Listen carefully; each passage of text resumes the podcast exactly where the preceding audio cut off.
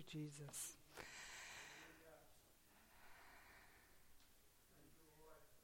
Thank you for the worship and praise the Lord that, that those songs fit so beautifully as the Holy Spirit uh, led you to choose those songs to prepare us for the message today on forgiveness. Um, just wonderful to focus on Jesus going to the cross, his greatness and his goodness.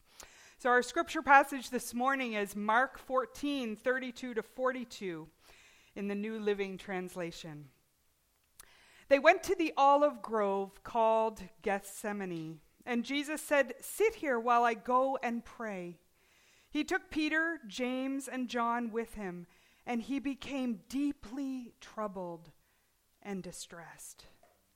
He told them, My soul is crushed with grief to the point of death. Stay here and keep watch with me. He went on a little farther and fell to the ground.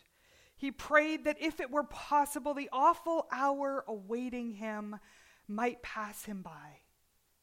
Abba, Father, he cried out, everything is possible for you. Please take this cup of suffering away from me. Yet, I want your will to be done, not mine.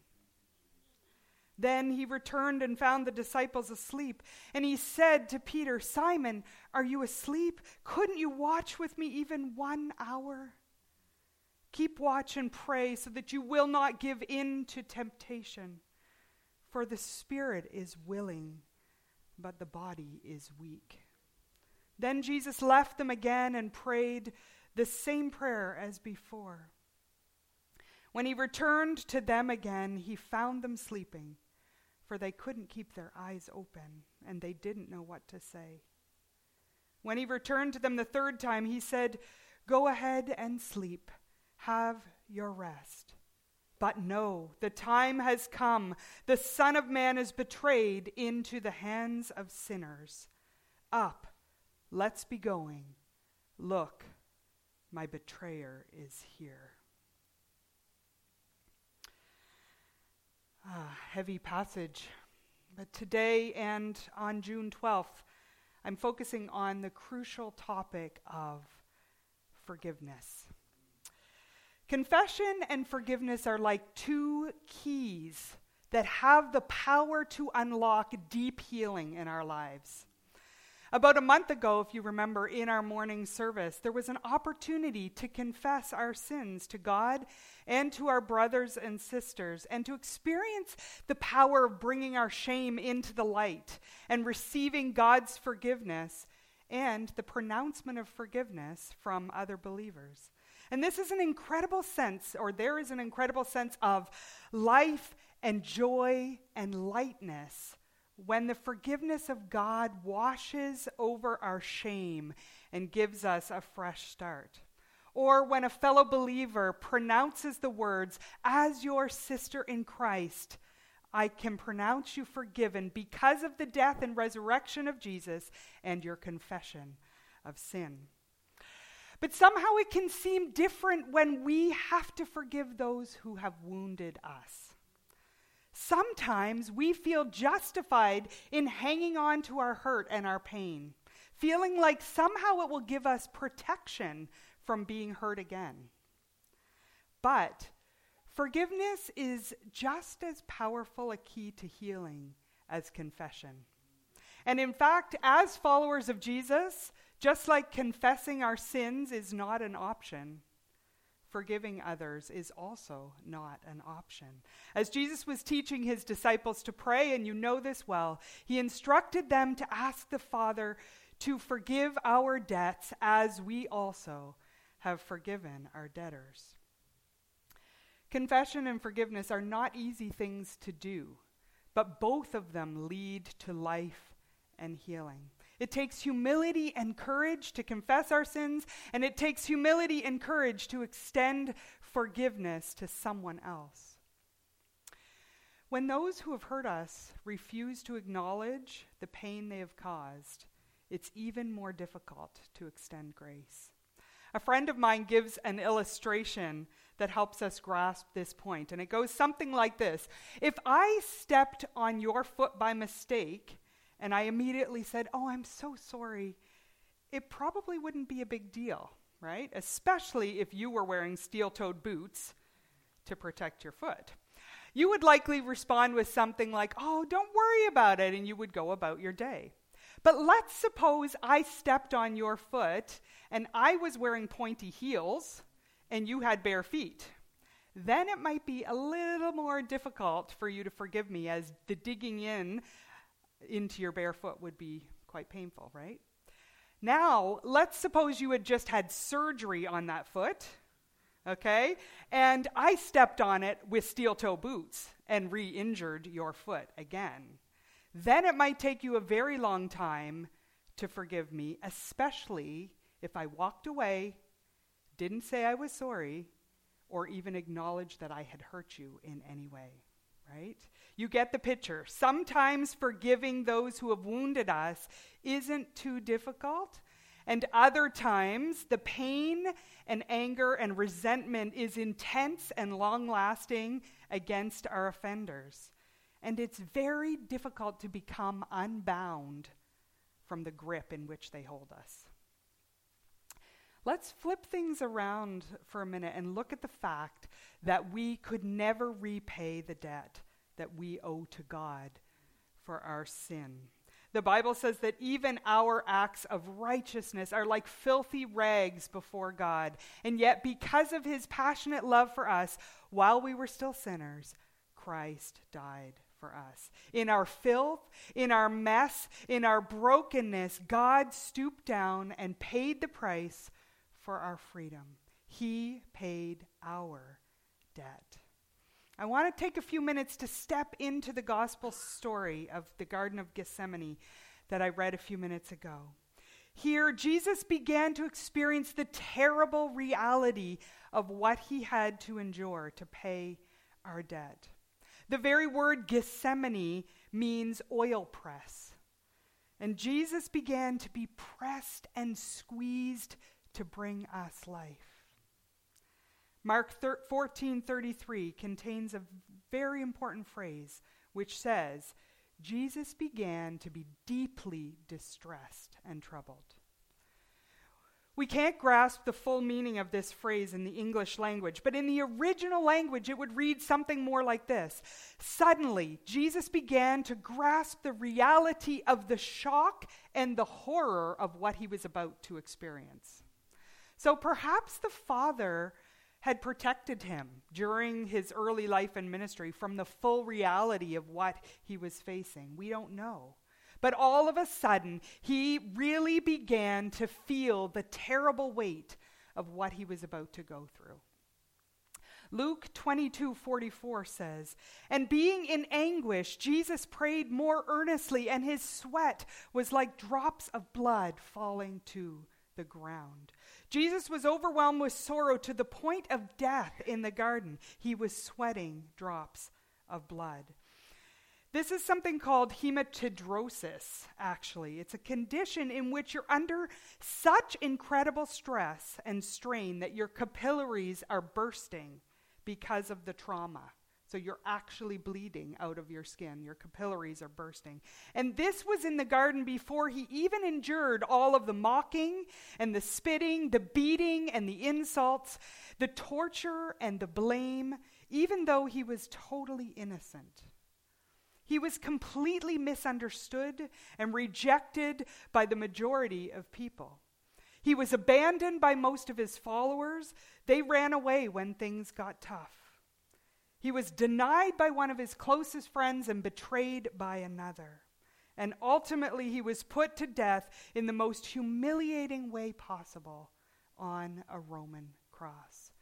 And even more painful was that sense of separation that Jesus felt from his Father.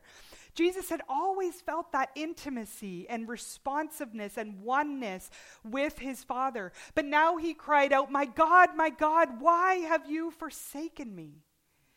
And in the mystery of the Trinity, we know that the Father, Son, and Holy Spirit are one, but somehow Jesus, in his humanness, bore the weight and the agony of God's anger at all the injustice and abuse and evil that has ever been done or will be done. So Jesus felt rejected. He felt alone. He felt abandoned. And because of the mystery of the Trinity, God the Father also felt the agony of everything that the Son was feeling as well. We often forget that. But all members of the Trinity, because of their oneness, felt this terrible, terrible, the, the overwhelming trauma of what was going on. So the God who says to us, You must forgive, is the same God who went to Gethsemane and then to the cross. And on the cross, after experiencing all that torment and horror, he cried out, Father, forgive them, for they know not what they do. Jesus says to us, I have endured the weight of every debt, every sin that was ever committed. And I have also paid for every debt that you owed me and that everyone else owes you. In grade seven and eight, I had uh, a, a really good friend named Shelley we hung out all the time at school and we went to each other's houses and we planned sleepovers and birthday parties together and shared deep secrets. And in the summer after grade eight, I invited her to come with me to camp. And one night we were having a long discussion about personalities and leadership styles in our cabin. And I made the very grave mistake of saying something about the fact that I was more of a leader and she was more of a follower. Not a good thing to say. of course, I had no idea that that mistake would change my life. As a junior high girl who was just having a discussion about personalities, right? We're talking about just all the different attributes and th- strengths and weaknesses. I had no idea how hurtful that was to her. Well, grade nine was a terrible year for me. Shelley was very mean to me, and although I asked her for forgiveness, and I tried to build her up at every opportunity and praise her in front of other people at school. She always tore me down. It became so miserable that I would spend extra time in the bathroom at school just to get away from her. And eventually, I decided to switch schools in grade 10 so I would no longer have to endure her bullying. And there are a couple of things going on in this situation. First, although I apologized and asked Shelley to forgive me, she chose not to extend forgiveness. In her bitterness, she began to treat me horribly. And after a while, learning to forgive was my issue as well. And just like in the uh, illustration of stepping on an injured foot and re injuring it, when someone is continuing to wound us like that, it makes the forgiveness process that much more difficult. However, when we remain, ba- um, when we refuse to forgive, we remain bound to that person who is wounding us. Take a look at this uh, exercise band illustration. It's stretched around these people. Jeremy, can you cue that up uh, for me? One person cannot move without taking the other person with them. Let's see.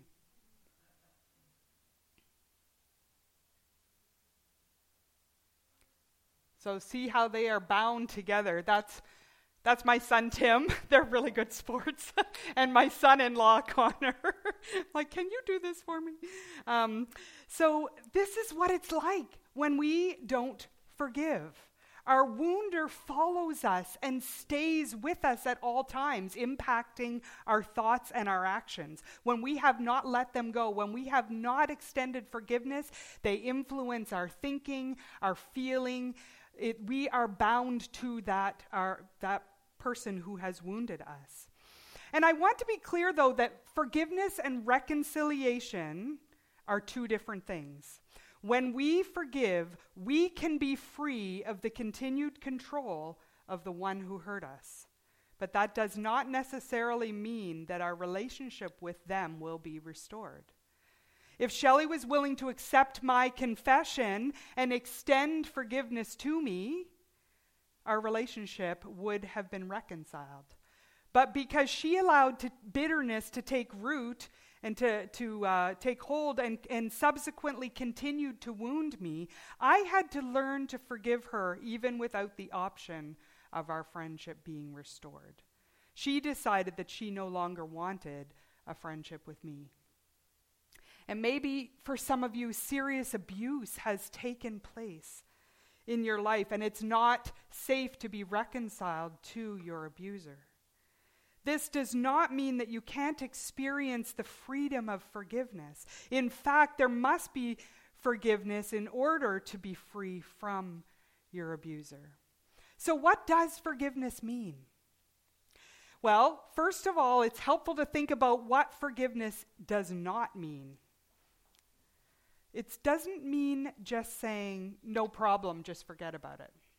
That's not forgiveness. We must acknowledge the reality and the depth of our pain before we can release it to God. Forgiveness does not mean being buddy buddy with the one who has wounded you. Boundaries in relationships are crucial to help us be healthy and whole people. Forgiveness does not mean that you will never have any difficult emotions when you think about that person again. Forgiveness really means trusting God with the debt that needs to be paid. Whenever forgiveness is necessary, it means that someone has been hurt and there is now a debt that needs to be paid.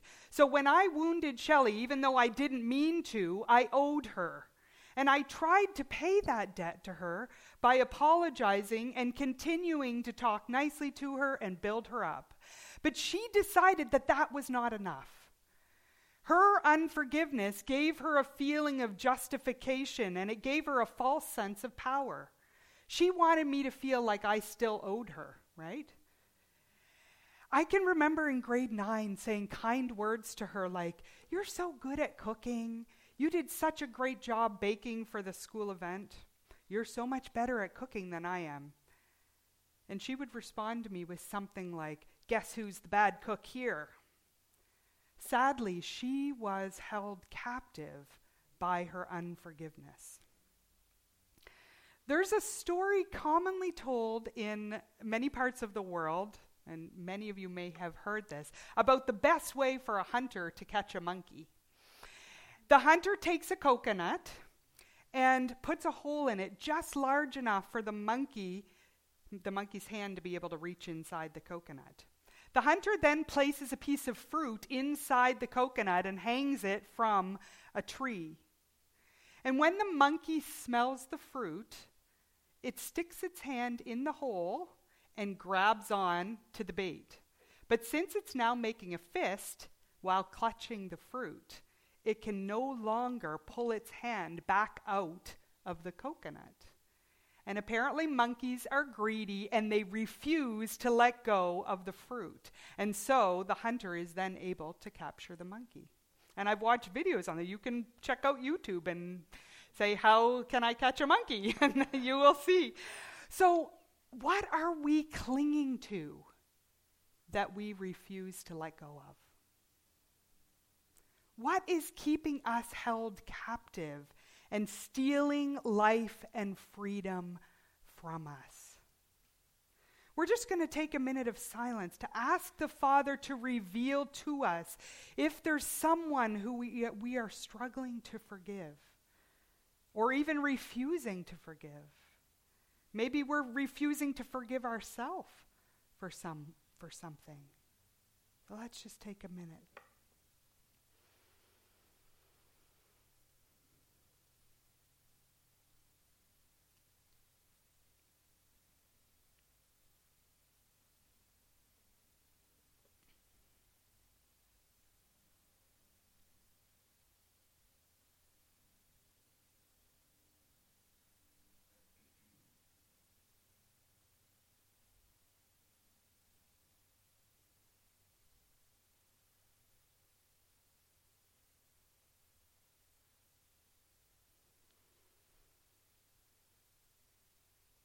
The monkey refused to let go of the fruit to save himself. And when we are hanging on to unforgiveness, refusing to release the debt that is owed to us, we are allowing ourselves to continue to be held captive. But many of us have experienced things in our lives where the debt that a person owes us is massive. It's something they will never be able to repay. For example, if you were abused as a young child, the life that was stolen from you can never be repaid to you by that person. And it's crucial that before we can understand what we are releasing to Jesus, we must acknowledge the size and the weight, the reality and the pain of the debt that is owed to us. So I just want to listen to a song that describes the trauma and the pervasive impact of childhood abuse and the cry of the victim for justice to be done. This is, this is very important because there's a sense within all of us that justice has to be done. Somebody's got to pay for the evil. And yes, we know Jesus paid, but that reality of it is there that when we experience trauma, we feel that weight of justice needs to be done. Jeremy.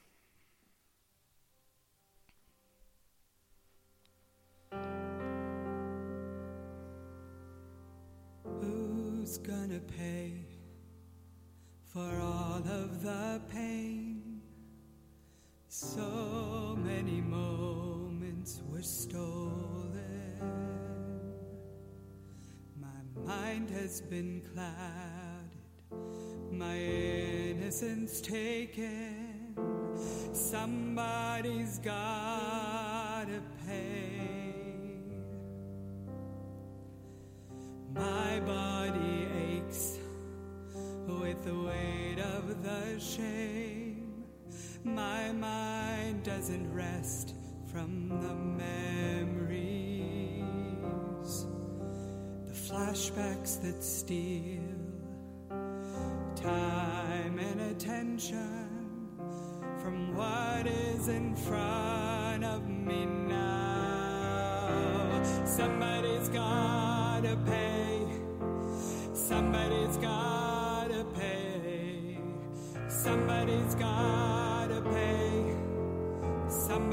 gotta pay for this.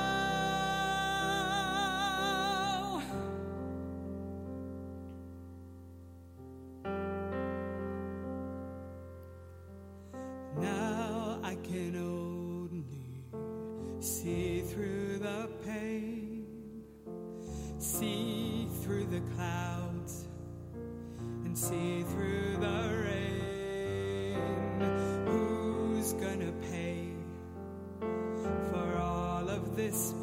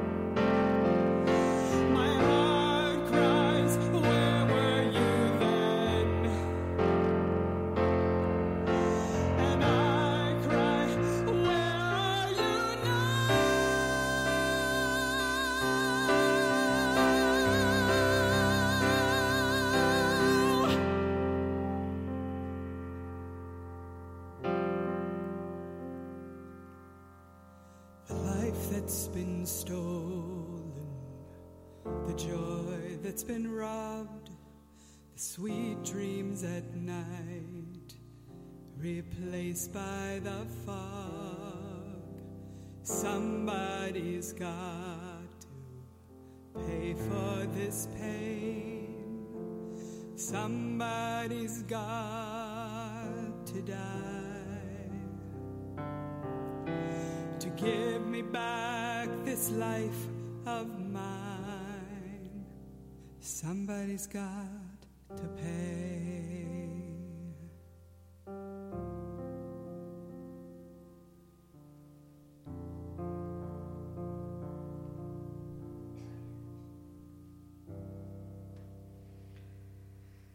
I just want to say that for those of you that have experienced abuse, I am so, so sorry for the terrible trauma and grief that you've had to experience that has impacted your life so deeply.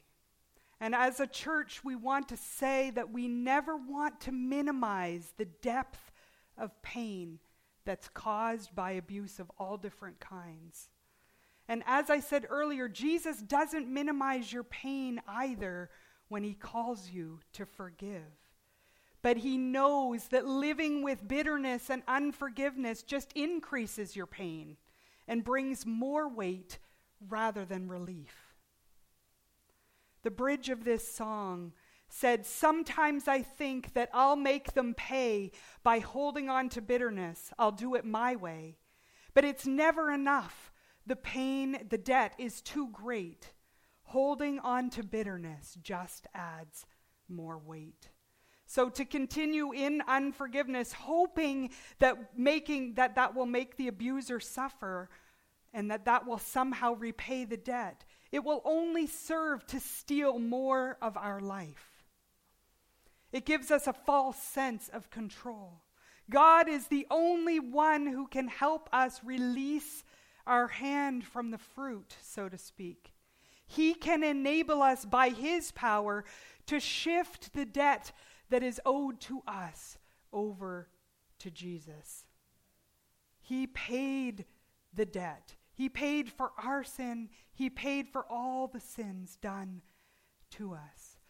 This is a really heavy but important topic. And so, in two weeks, we're going to carry on with this topic and look at a key parable on forgiveness and talk more about how we can practically walk in forgiveness. But this morning, we've looked at the incredible price that Jesus paid to forgive us for the debt of sin that we owe him. And we've talked about how incredibly important it is to acknowledge the size and the weight of the debts that are owed to us before we forgive. Otherwise, the hurt and pain get buried and we don't properly grieve.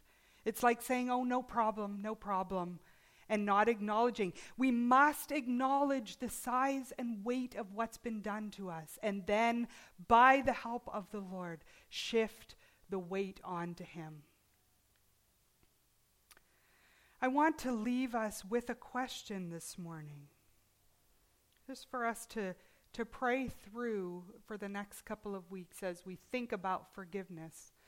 And, and maybe the Lord brought a name to your mind when we paused earlier of someone you need to, to forgive, and you want to work with the Lord on that over the next couple of weeks. But here's the question Do we trust God enough to give Him the debt that is owed to us? We trust Jesus to pay the debt that we owe to Him. Do we trust God enough to give Him? The debts that are owed to us. Father, we thank you this morning for the cross. We thank you for the depth of your love, and we thank you that you have seen each day of all of our lives. You know what each one of us has endured. You know every single debt that we owe you and every single debt that is owed to us that can never be re- repaid. And so, Lord, we, we offer ourselves to you this morning. And we ask that we would come to a place of trusting you with those debts, that we'd be able to shift them on to you, but that we would also adequately be able to work through the pain and the grief. And Lord, sometimes that takes many, many years, many, many years of healing. But Lord, we want to be a church that walks in both confession and forgiveness. We want to be a church of people that are unbound, not bound to our to people, um, not bound in unforgiveness, but free, walking free in forgiveness. And so, Lord, we ask you to work in each of our lives, to do work of freedom that only you can do. And we give you all the honor and glory in Jesus' name. Amen.